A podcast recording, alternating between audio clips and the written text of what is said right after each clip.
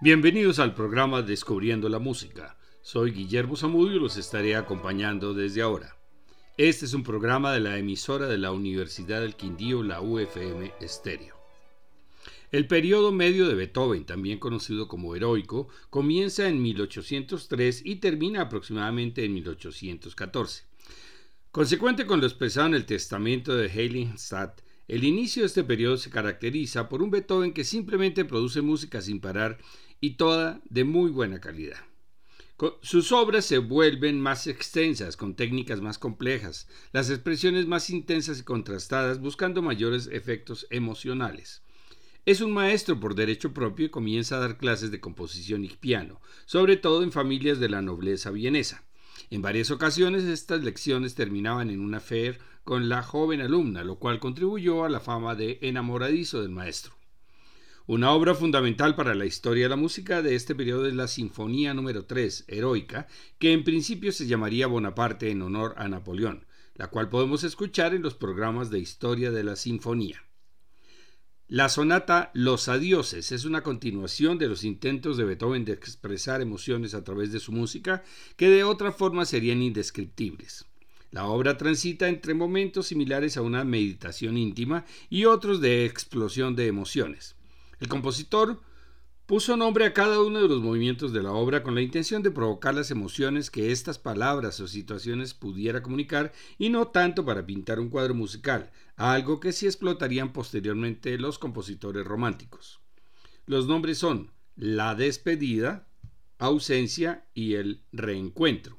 La sonata para piano número 26 en mi bemol mayor opus 81a está dedicada a la salida del archiduque Rodolfo de Austria, obligado a dejar Viena con motivo de la batalla de Wagram en 1809 que enfrentó al ejército austriaco con las fuerzas de Napoleón. El primer movimiento simboliza el exilio y los arrepentimientos. El segundo, la ausencia. Se enlaza sin pausa con el tercero, el reencuentro, movimiento de gran exigencia técnica y se supone que expresa la alegría por el retorno del amigo y protector a quien estaba dedicada la obra. Vamos a escuchar la versión del pianista inglés John Richard Little.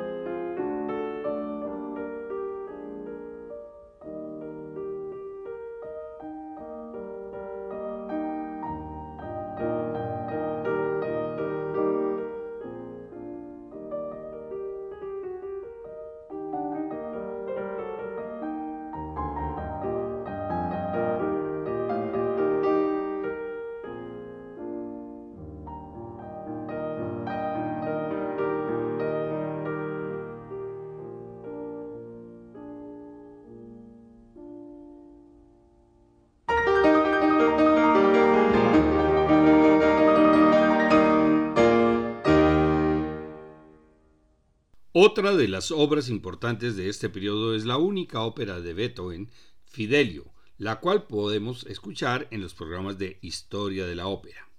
El cuarteto de cuerda número 11 en Fa mayor opus 95 fue compuesto de 1810 a 1811.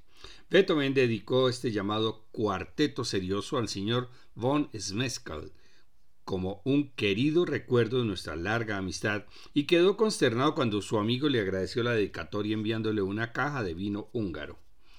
La sorprendente brevedad del opus 95 en comparación con los cuartetos anteriores es una indicación de una forma de composición comprensiva que es evidente en las condensaciones de la armonía.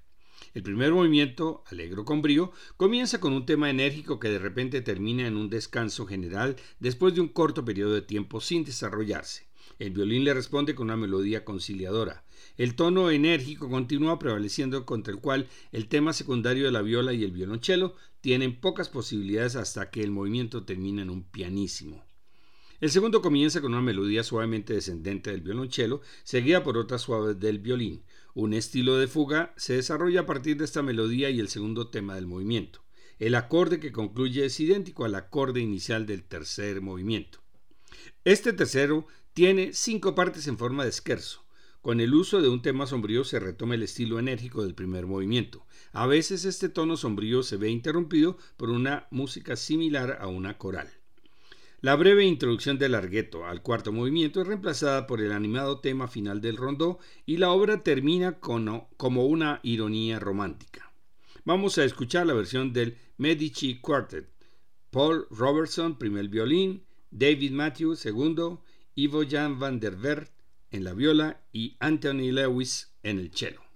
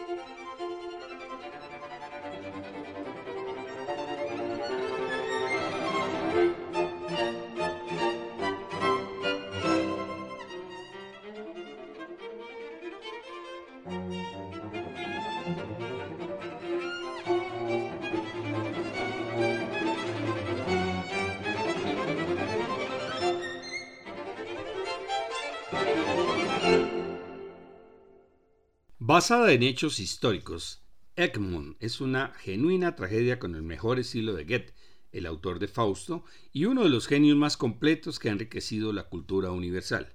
Goethe le había lo había concebido para ir acompañado de música. Los diversos pasajes donde está prevista fueron indicados en forma precisa en el texto. Al escribir su música de escena, Beethoven no hace más que ajustarse estrechamente a los deseos del autor, de su propia iniciativa no ha añadido más que la obertura y los cuatro entreactos. La música comprende una obertura, cuatro intermedios, dos melodramas, dos lead o canciones de Clara y una sinfonía de victoria final. Al escribir su Fidelio, Beethoven copiará algunas cosas del Egmont de Goethe para hacer aún más conmovedoras las imágenes de la libertad.